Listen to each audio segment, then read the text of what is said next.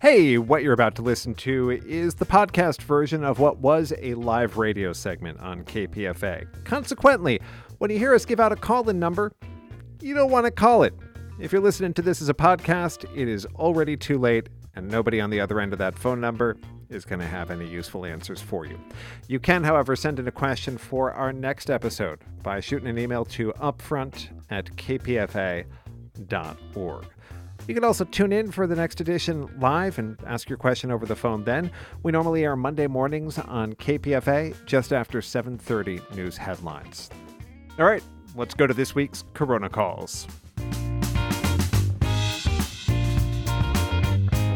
And the time is seven thirty-three in the morning. You're listening to Upfront on K P F A. I'm your host today, Jesse Strauss, in for Brian Edwards-Tekert. Since yesterday was Monday, but a holiday for Indigenous Peoples Day, we'll continue with our usual Monday programming today, even though it's a Tuesday. We'll spend the next twenty or so minutes on the latest in COVID science in conversation with Doctor John Swartzberg, Clinical Professor Emeritus of Infectious Diseases at U C Berkeley School of Public Health. Doctor Swartzberg, thank you for joining us. You're welcome. Good morning.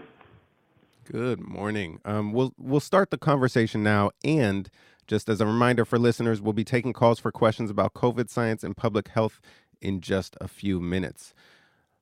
I want to start with the Novavax COVID vaccine. Um, I'm sure that's not a surprise for you, Doctor Swartzberg. The vaccine got the green light last week for use on teenagers and adults here in the U S. Let's start here. What do we know about Novavax, and how does it stack up against mRNA vaccines? Sure.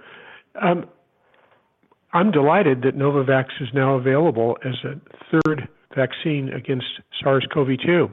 Um, Novavax is different in the sense that it's more of a traditional vaccine. That is, it's the protein that is being in, um, jabbed into your skin, um, so your immune system can react to that directly. The mRNA vaccines tell our bodies to produce a similar protein, almost identical, Um, that our immune system reacts to. So this is more direct. It's more like a lot of vaccines that we've made over the decades. Um, it's made in a, a really interesting way. The protein is produced in um, moth cells. Uh, they're the ones, they're the factories for this protein. They can produce it very quickly.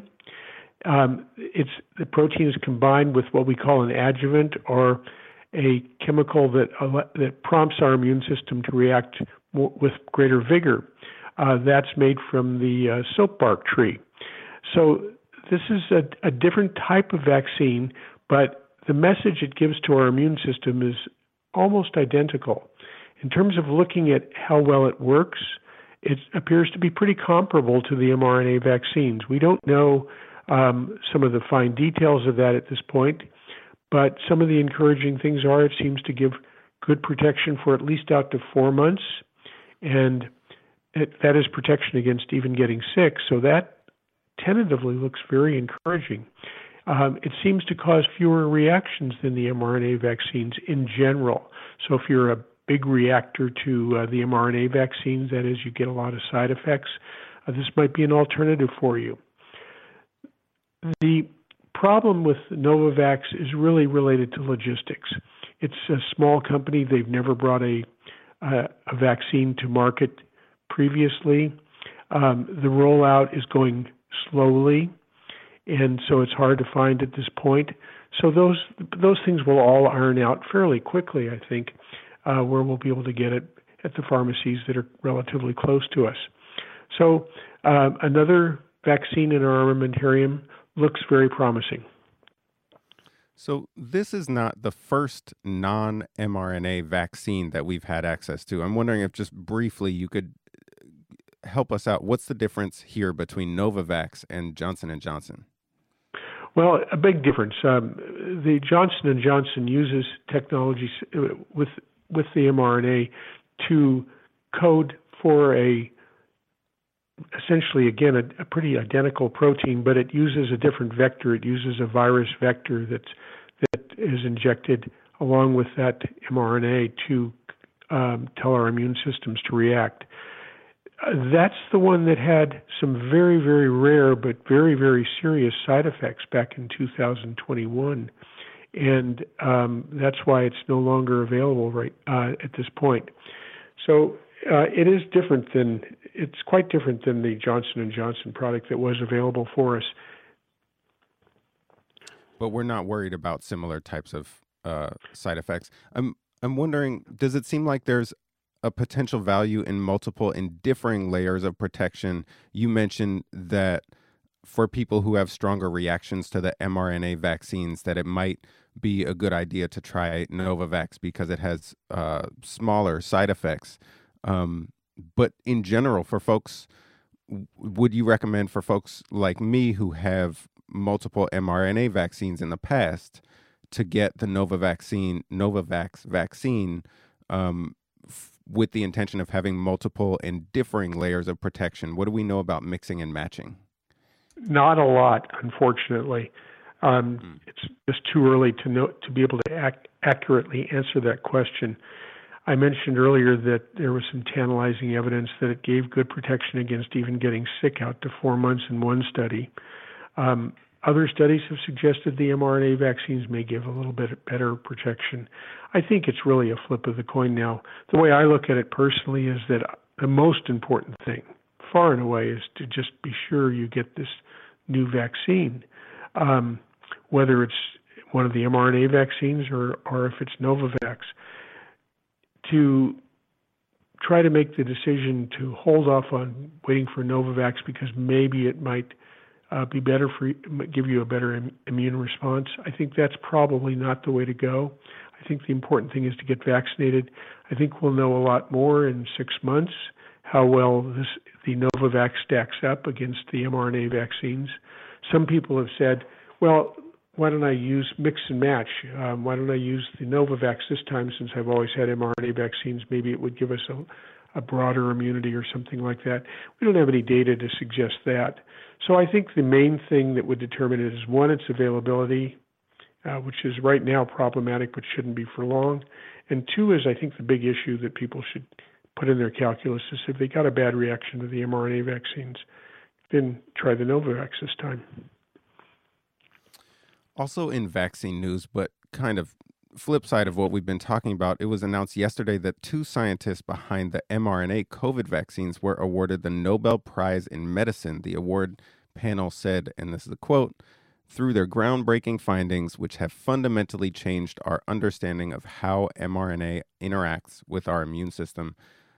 John, I'm wondering if you have any sense, and I know that you are not exactly a Nobel expert, but I'm, I'm wondering if you have a sense of whether this Nobel award could help propel mRNA science forward to focus on dealing with issues other than COVID. Absolutely. Um, I think the, the two who were awarded this vaccine were most deserving of it. Um, frankly, mRNA vaccines don't need a lot of more propulsion because they've worked so well for COVID. Um, they're being, there are multiple trials now for a variety of other infectious diseases and some cancers using mRNA technology. Um, mRNA technology is, is a major advance forward. Let's look historically at how long it takes it took in the past to develop a vaccine. It was on average about eight, excuse me, on average close to twelve years for most vaccines to come to market. The fastest one we had was mumps. That was either six or eight years it came to market. Some have taken twenty years. Some are still in development after more than twenty years. mRNA vaccines um, was were less than eleven months, just a, a few days under eleven months to develop this. It was absolutely remarkable. So the ability to have an idea about what we want to create a vaccine for and then to bring it to market can be done very, very quickly. So the mRNA vaccines um, uh, have had a lot of wind in their sails for a while now, and I think we're going to see a lot more um, very innovative vaccines, not, as I said, not only against infections but also against some malignancies. Uh, so that will be absolutely fantastic. In regards to the um, The two who won the Nobel Prize, I, I would encourage your listeners to to read about them, especially um, Karikó. She um, has a very interesting story behind her in terms of her determination and her conviction that this could work. and would work, and the decades that she worked on it, both she and Weissman worked on it. Um, but she never received the academic credit for it. She she actually had a great deal of trouble getting grants. She didn't get tenured. Um, so uh, in spite of all of that, she just stuck to her guns and deserves enormous credit. It's an incredible story, and just to reiterate what you said a few minutes ago, the intention here in, in our conversation, in, in what I've heard, is to reiterate, whether you get the mRNA vaccine, whether you get Novavax, try to go for the vaccine. Now is a great time for you to line up our phone lines. If you have questions about COVID science for Doctor John Swartzberg, the number to call is one eight hundred nine five eight nine zero zero eight. Again, that number to call in with your questions is one eight hundred nine five eight nine zero zero eight. I have another question, and we have quite a few emailed questions this week, but we'll get folks on air as soon as you call in. So first, I wanted to follow up with you, John, on a question that a friend of mine posed to me, and I really didn't have an answer. You've told us in the past that, as far as we know, airplanes have pretty good air filtration once they're in flight, where the most exposure that travelers get is while waiting in the airport or sitting on the plane before it takes off, maybe after it lands. With all that in mind, I'm wondering what your perspective would be on masking with N ninety-fives or K F ninety-fives while making one's way through an airport and boarding, but being much more lenient with the mask for the sake of comfort while in flight. Right. I, I was talking to a very close friend of mine yesterday who Uh, just got back from New York, and they did exactly that. He and his wife wore the mask in the airport. They wore it in the airplane until it took off, and the and the high number of air circulation started up, and then they took it off. You know, I think the way I look at this is that um, there's no perfect way to prevent getting getting exposed to this virus. So you want mm-hmm. layers of protection and degrees of protection, and depending upon how much protection you want, really determines what you're going to do. So I personally would wear an N ninety-five or a K ninety-five or a K F ninety-four, you know, good mask that fits well. I definitely wear it in the airport. I definitely wear it when I got onto the airplane. And frankly, I just wear it while I'm on the airplane. Um, mm-hmm. Take it off if I needed to eat or drink, of course. But I would just generally wear it because it just adds another layer of protection. For people who want to be or don't care about being quite that cautious, then the next step would be, as you were suggesting, just uh, take it off when the when there's a lot of air circulation in the plane. And for other people, it may mean just not wearing it at all. So it's it's a very individual decision how much you want to protect yourself.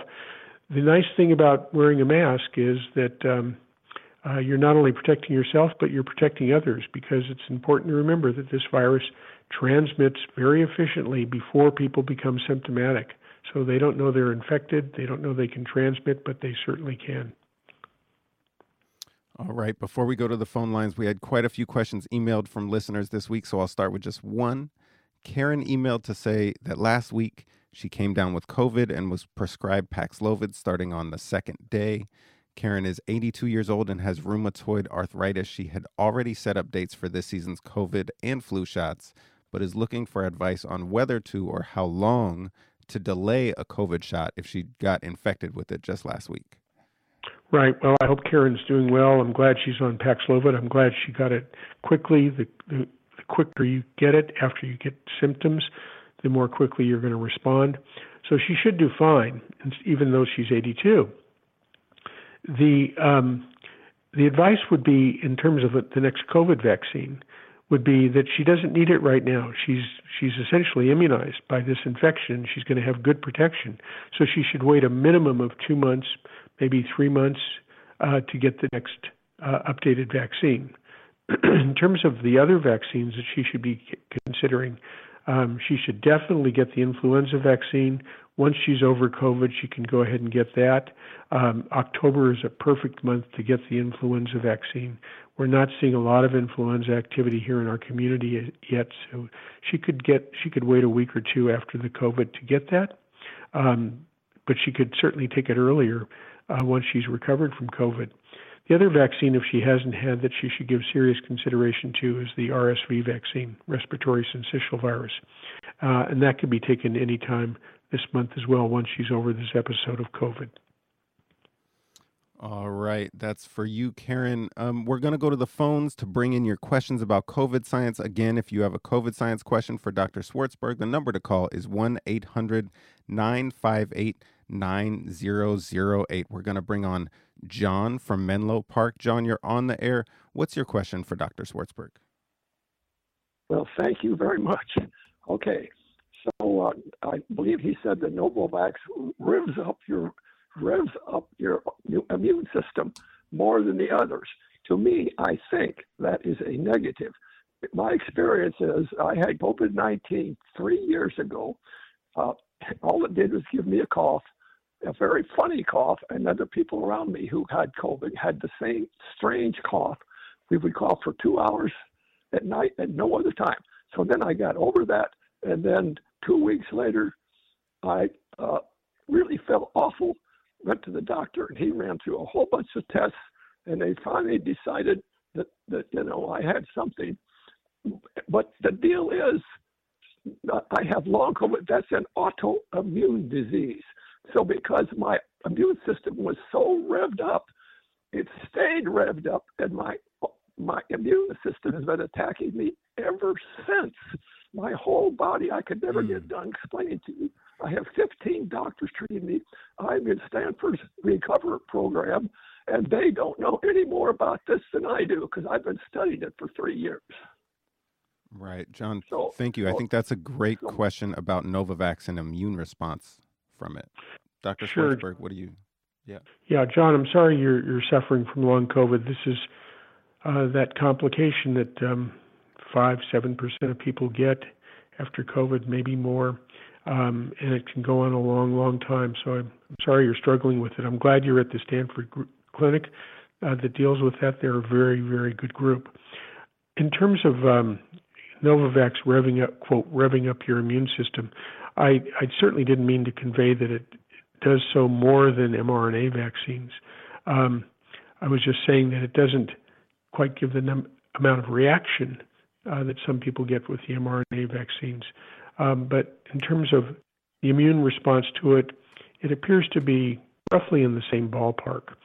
The other the other point about that is that um, uh, you you're, you can't get long COVID from getting any of these vaccines. They actually protect against getting long COVID, not as well as we'd like, but they do protect against getting that. Um, so there's certainly no contraindication for somebody with long COVID to get vaccinated, whether it's with Novavax or the mRNA vaccines. Um, and in terms of autoimmune as the cause of long COVID, that's certainly a, a very prominent hypothesis now that that plays a role. We think that there's likely multiple causes for long COVID. It's not just one cause, and autoimmunity is likely one of those, but there certainly are likely several other possibilities. All right. We wish the best health to John in Menlo Park. We're going to move on to another caller. We have quite a few folks on the line, so we'll try to breeze through them. Let's go to Mary from Berkeley. Mary, you're on the air. What's your question for Doctor Swartzberg? Hello. After my original second vaccination uh, shot uh, for COVID, uh, which was Pfizer, um, I got something similar to giant cell arteritis. My doctor was worried that I had developed that all of a sudden. And um, it turned out it, it wasn't that, but it was similar. In other words, I don't know quite what the mechanism is of, of giant cell arteritis, but she was very worried about my about me getting that. Um, and so I'm wondering if you think that the shots that have been developed now might um, be less likely to give me that symptom, which was very frightening. Hi, Mary. Yeah, uh, giant cell arteritis certainly can be very frightening.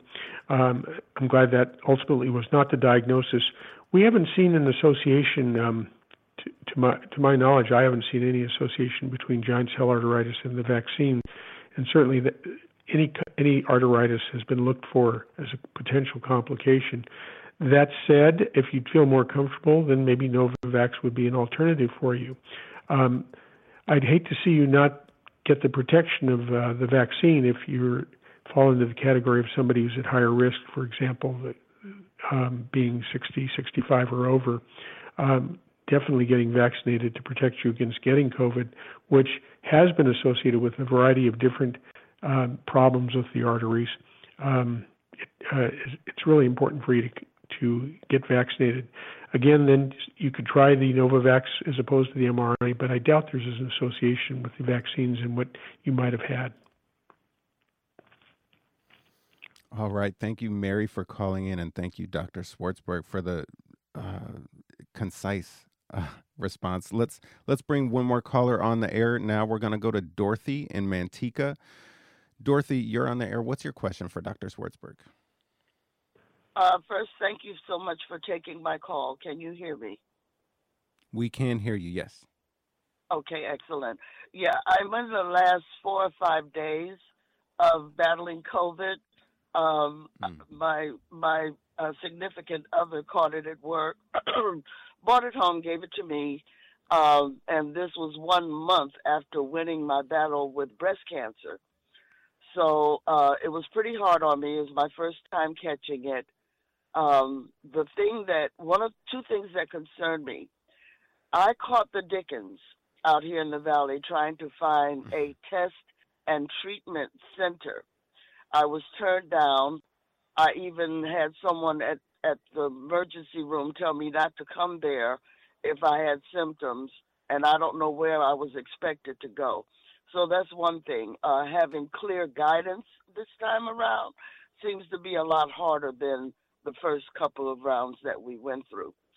Secondly, I'm a student of nonviolent communication, and my friends and I have a concern that every time we hear a report about uh, the vaccine, um, we're we're hearing words like stabbing in the arm and uh, jabbing, and I, I'm trying to keep a straight face because I I don't think that's helpful. You know, um, right? I don't want to be stabbed. I don't want to be jabbed. I want to be protected, but I think it subconsciously creates a bit of anxiety for those who, of us who are not scientists and just want to stay alive. Thank you again for taking my call. It's a thank serious you, Dorothy. Question for me. And um, thank you, Doctor Swartz, for all you do. Bye-bye. So, Dorothy, um, let me let me take tackle the testing question first. It's been very frustrating to get the P C R test, uh, the one where they stick the, the swab way back in your nose. Um, it, it's that's been disappointing how we've really made it very difficult for people to get that test. On the other hand, now we have the home test, which is not as sensitive by far, uh, but something we can do easily at home and have the results in fifteen minutes, and you can get four of them free now from the government.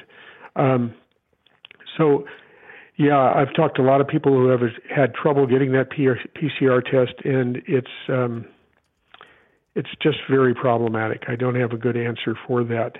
Um, the one thing I would say about the home test very quickly is that if it's if you have symptoms of COVID and the home test is negative, do it again the next day. And if it's negative, still it doesn't rule out COVID, do it again the third and fourth day, because sometimes it's not showing up positive for four and sometimes even five days after your symptoms begin.